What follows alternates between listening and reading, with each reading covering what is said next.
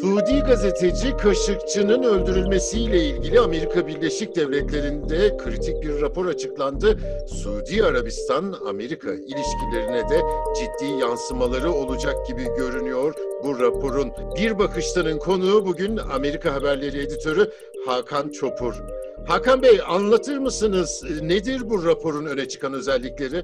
Aslında biz Ekim 2018'de e, merhum gazeteci Cemal Kaşıkçı'nın Suudi Arabistan İstanbul Başkonsolosluğu'nda katledilmesinden yaklaşık bir ay, bir buçuk ay sonra Amerikan istihbaratının bu cinayetten e, Muhammed Bin Selman sorumludur şeklinde bir sonuca vardığını biliyorduk aslında. Fakat o dönemin e, ABD yönetimi, Trump yönetimi bu istihbarat raporunun e, ya da istihbarat sonuçlarının kamuoyuna açıklanmasına izin vermemişti. Biden ise seçimlerden önce e, şöyle bir vaatte bulunmuştu. Ben bu konuda şeffaf davranacağım, bu raporu kamuoyuna açıklayacağım demişti. Nitekim e, işte 3-4 gün önce bu ABD Ulusal İstihbarat Direktörlüğü'nün e, hazırlamış olduğu Kaşıkçı raporu açıklandı. Aslında tabii rapor uzun ama raporun kamuoyuna açıklanan Executive Summary dediğimiz kısa bir özeti yayımlandı. Burada aslında temel olarak şunu söylüyor. ABD istihbaratının Kaşıkçı raporu. Bu cinayetten günün sonunda Muhammed Bin Selman sorumludur. Bu cinayeti e, onaylayan kişi Suudi Veliaht Prens Muhammed Bin Selman'dır. Onun izni onayı olmaksızın böyle bir şeyin olması mümkün değildir diyor rapor. Ve raporun son bölümünde de bu cinayete bir şekilde karışmış olan kişilerin isimleri yer alıyor. Dolayısıyla aslında ABD yönetimine ait, e, ABD istihbaratına ait bir e, resmi bir rapora Muhammed Bin Selman'ın adı Kaşıkçı cinayetinin sorumlusu şeklinde geçmiş oldu. Bu bakımdan son derece tabii önemli bir rapor, önemli bir açıklama. Fakat hemen şunu belirtmek lazım açıkçası. E, ABD yönetimi, Biden yönetimi bir adım attı. E, fakat aslında bu adımı yarım bir adım oldu. Çünkü e, bu rapor açıkça Muhammed Bin Selman'ı suçluyor olmasına rağmen aynı gün Biden yönetimi Kaşıkçı cinayetinden dolayı pek çok isme yaptırım kararı getirdi. E, bakanlıkta yapılan açıklamaya göre 76 isme yaptırım kararı getirildi. Fakat bu isimler arasında cinayetin baş sorumlusu olduğu belirtilen Muhammed Bin Selman yok.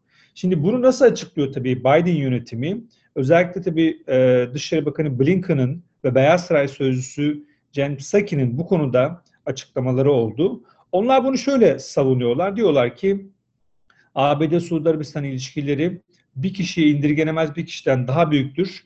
E, biz bu cinayetin sorumlularını e, sorumlu tutmak noktasında faillerini ya da karışanları sorumlu tutmak noktasında pek çok adım atıyoruz.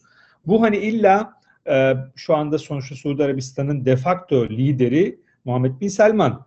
Aslında ABD yönetimi şunu söylüyor. Biz e, bir ülke yöneten isme bu şekilde yaptırım getirirsek hani ABD-Suudi Arabistan ilişkilerinin bir anda e, bir e, ne diyelim yol kazasına uğratmış oluruz. Şu anda bunu yapmak istemiyoruz diyorlar.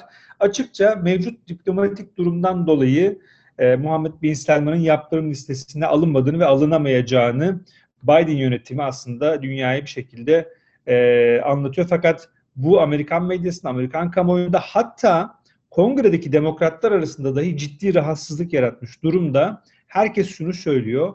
E, yani bu raporun söylediği şey çok açık ve ortada iken e, sen de Trump gibi aslında baş sorumluya bir yaptırım getirmiyorsun. Dolayısıyla Trump'tan bir farkın yok gibi. Böyle eleştiriler var. Özellikle kongredeki demokratların, senet, bazı demokrat senatörlerin mesela ciddi eleştirileri oldu. Amerikan medyasında bunun tutarsız bir tavır olduğu vurgulandı. Şu anda Biden yönetimi aslında yarım bir adım attı, e, rapor açıkladı. Fakat bu raporun ne olduğu zaten aslında iki yıldır bilinen bir durumdu. Bunu sadece public hale getirmiş ve kamuoyuna açıklamış oldu Biden yönetimi. Fakat bu attığı adımı yarım bıraktı ve e, Muhammed Bin Selman'a yaptırım kararı getirmedi. Şu anda Washington'da bu karar, e, bu adım e, eleştiriliyor. Washington'dan Hakan Çopur'a teşekkür ediyorum. Bir bakışta bugün bu kadar. Hoşçakalın.